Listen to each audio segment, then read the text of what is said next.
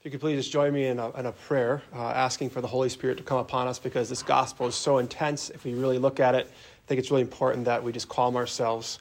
So if you could pray the words, "Come, Holy Spirit," with me 3 times. Come, Holy Spirit. Come, Holy Spirit. Come, Holy Spirit. Heavenly Father, I thank and praise you for every single person here. Just ask that your Holy Spirit calm them and give them the gift of peace. I also ask you, Lord Jesus, to remove any distractions that may be after us, so that we may encounter the Father as he truly is. And I make all these prayers in Jesus' name, who is Lord and Savior, forever and ever. Amen. Well, it's an honor to have you all back here. I'll be honest, I missed you all. That was not the most fun week being at the Newman Center, having maybe 1 or 2 people or a few people there during the days, but it almost felt like the building didn't have a purpose. So it was really important. It's really important for me to say that I did miss you. I'm sure you didn't miss me at all, but I did miss you. So I want to go into something I think a lot of us struggle with as we look into today at the prodigal son. We're doing this series, called Lent Undone. Like, how do we undo these things? And today, looking at feeling unforgiven. But in light of some of us maybe struggle with this, or maybe it's just me, but looking at having this need to always perform to gain God's love. And what I mean by that, for example, for some of us, if we have an athletic background, which I do, that's my background, I always struggle with this need to perform by getting a trophy or an award to find worth, to define value. Maybe for those of you who are more academically minded, maybe you really struggle with needing to perform by getting good grades or getting awards for your grades to find worth or find value. For those of us who have artistic backgrounds, maybe there's a struggle with this need to always perform a certain art piece, or a need to make certain drawings or paintings, or to sculpt something to find worth or even to find identity and value. Another way of looking at feeling that we need to perform by God's love is called perfectionism. We live in a world that says you're perfect if you do these particular things. You see that mainly on social media, and we feel like we're not perfect or not perfected, and we really beat ourselves up today. But in the Gospel of Luke, we go through this prodigal son story. We hear the story of the prodigal son, or the wayward son. And the important thing is for us to come to realize is that all of us are the prodigal son or the wayward son. If we look closely, if we listen with ears to hear or even eyes to see, one thing God is giving us, which I don't think a lot of us catch in the prodigal son story, is the freedom to fail. He's actually giving us permission to fail, to make mistakes, freedom to fall, and the freedom to come back to him and start over again. And for those of you who struggle with performance or the need to be perfect, we see in the prodigal son that the father is a lot like a teacher or a coach. And our reward when we repent, we turn our lives back over to him, we repent from our sin, is a relationship with him. And our identity is now not in what my grades are or what I do in sports, but my identity is now in him, which, if God is my father, if I'm male, that makes God my father, right? And I'm a son. And if I'm a female, then God, I'm a beloved daughter. And then we actually are given out of that identity the confidence to go on mission to help save other people. In today's gospel, as soon as the son repents and he says, I no longer deserve to be called your son, right? The father quickly orders his servants. He says, let's bring him the finest robe. Let's put a ring on his finger and sandals on his feet. And what does that represent? Because everything in Scripture means something. Nothing is unimportant. The robe. The best robe would belong to the father. So the father would have literally taken his robe off himself and put it on his son to, first of all, clothe him in mercy, to give him his best, because that's what a true father wants for you. He wants you to have the best. Then he puts a ring on his finger, and a ring is always a sign of covenant. It's a sign of God's desire for all eternity to be in relationship with you. But then he also puts sandals on the son's feet. Why would he put sandals on the son's feet?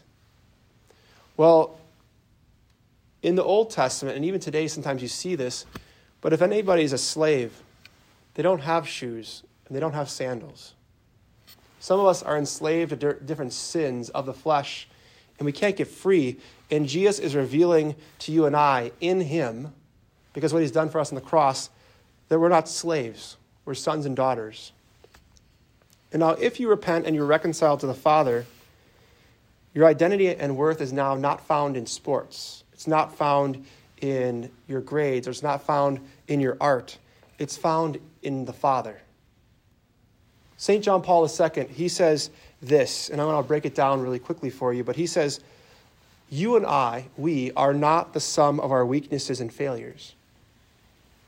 We are the sum of the Father's love for us and our real capacity to become the image of his Son, Jesus. Just break that quote down for a second. He says that you, sitting here, are not the sum of your weaknesses and failures. And how often do we identify with those things? But he says what you are is the sum of the Father's love for us and our real capacity to become the image of his Son, Jesus. And now I have confidence in each of you. I actually believe in you because I am a former prodigal son. But because what Jesus has done for me on the cross, and because of my baptism, and because of many, many confessions, right? I'm a beloved son. Like, what was covering me, the lies, the weaknesses, the failings were undone by Jesus. And this fight, which I encourage you to go into every single day, to own your sonship or own your daughtership, own that identity, it's all worth it. And here's the truth today. It's that when you repent and you are reconciled to God by being clothed with his mercy, you take time to put that ring on your finger, that identity of knowing who you are, and you put those sandals on your feet. We no longer strive for trophies. We no longer strive for the grades. We no longer strive for having that perfect art piece. Why? Why does what we strive for change? Well, it's because when we realize that for what Jesus has done for us, when the Father embraces you, you are his trophy. Do you believe that? That means when you do the best you can and you come to the Father, you are the A+ of the Father. When you look at doing artwork and you do your best, but you come to the Father and you find your identity in him, you are his masterpiece. And then you are no longer lost, but you are found. You are no longer dead, but you are now alive in him. And it breaks the heart of the Father to see you and I in these pigsties that we go into, but we don't turn to him. We hear in the prodigal son story that he came to himself, he woke up, and he realized, I don't have to live this way anymore. You know, if you're in a hard spot right now, the good news is you don't have to live that way anymore. And the prodigal son, he comes to his senses and he says, hey, I don't have to live this way. And if that's you, you know, you don't have to live that way either. Yet all this comes at a cost of winning us back in the eternal battle of souls. That means your identity was purchased by what Jesus did for each of us on the cross. And you are one. You are one by Jesus. And every time you and I repent, and we're reconciled to the Father in confession, the Father speaks victory over us. When you and I are baptized, the Father proclaimed victory. Another word, that word victory for the women here, was the Father saying, you are my beloved daughter, and in you I delight. And for all the men here, when you were baptized, the victory spoken over you was, this is my beloved Son in whom I delight. You are my beloved Son. That means the Father, when he looks at you, he actually gets excited. He's excited to be with you, not for the trophies, not for the grades, not for the art pieces, but just for who you are. That's the God that Jesus wants us to know by his sacrifice on the cross. And what Jesus has come to do is to undo, he came to undo all the works of the devil. And one of those things is, I believe, a lie that some of us believe in, is that God is your enemy. Maybe not you particular, but maybe you know people who believe that God is your enemy. But the devil is known as the father of lies. And he'll always tell you that you need to be perfect in order for God to love you. He will never give you permission to fail, right? He'll never give permission to fail. He'll never say, you can start over with God. He'll always tell you, you're too far gone, it's too late for you, you're damaged goods. And God can't forgive the pigsty that you've made of your life. But the truth is that God can forgive any sin, even the deep ones and the dirty ones that cause you immense shame. And all of those lies are from the pit of hell. And some of us can feel that when we believe in those lies, we want to get out. And the devil, who is your adversary, who is your enemy, will always want you to remain in your shame. The good news is that we have a loving Father who refuses every second of every day for you to remain in your shame. The fact that Jesus came to die for us to reveal the intense, the infinite love of the Father helps us to know that God the Father is no longer my enemy, but he's my ally. Like God is for you. And because of God's infinite mercy for each of us, we now have the permission, we now have the freedom to fail, the freedom to fall, and the freedom to start over again. And if we look deeply at the story of the prodigal son, we begin to see that the Father, he's always looking for you. Not to shun you, but to bring you back into communion with him. Saying, this is my child. And you have permission to make mistakes. There's no pride here, the Father often says. Be humble. Meaning it's okay. You don't have to perform anymore because I love you for who you are. Not for anything you've done or haven't done. I love you for who you are. And I just want to end with looking at St. Paul's reading today. Because I think it's such a good ending point to know what happens when you let yourself be clothed in the Father, and you put on that ring, and you put on those sandals. That makes you an ambassador for this good news, because people need to know it. Because in our culture, people are literally losing the will to live right now. Depression rates, suicide rates, opioid overdictions, we know it's bad. People need to know this message. And St. Paul says in his second letter to the Corinthians today, just listen, he says, brothers and sisters, which is all of us, he says, whoever is in Christ is a new creation. The old things have passed away, new things have come, and we need those new things to come. And the thing is, the love of God is always new. It always renews everything it touches. And he says, all this is from God who has reconciled us to himself through Christ. If you were at Sister Miriam's talk and Father Johnny Burns' talk, he talked about what the etymology, the meaning of the word reconciliation is. For those of you who remember, he said the end of the word is shun. It's an action word, right? And re and con means to bring back together with.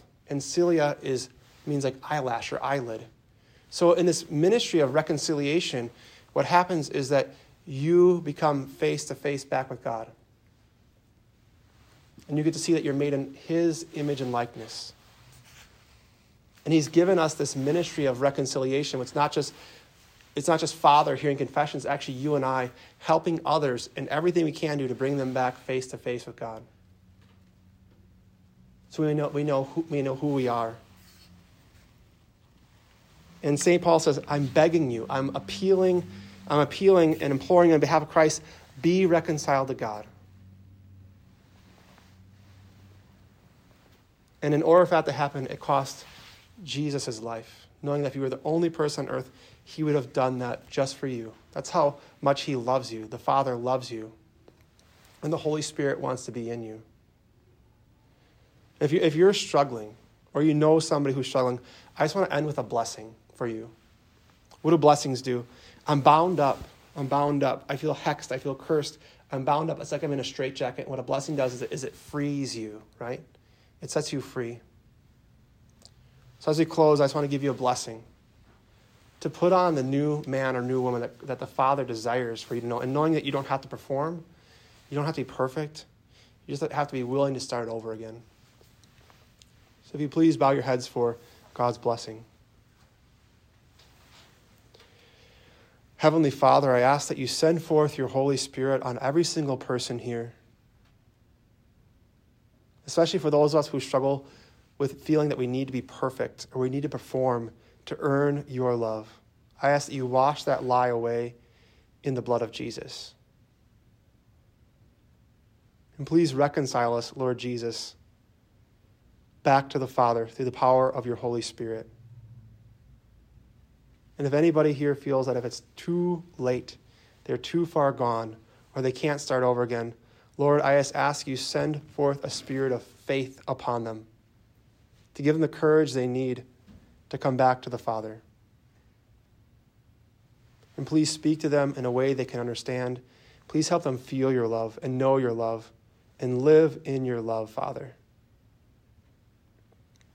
And through the authority of the church, the authority of my priesthood, and in the most holy and sacred name of Jesus, and through the Immaculate Heart of Mary and the most precious blood of Jesus, I ask all this to happen for your glory, Father. Please keep us in right relationship with you, knowing that you love us for who we are and not for what we have done or haven't done. You love us for who we are.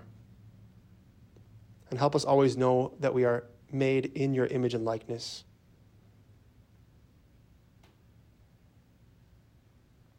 And may Almighty God bless you in the name of the Father, and of the Son, and of the Holy Spirit. Amen.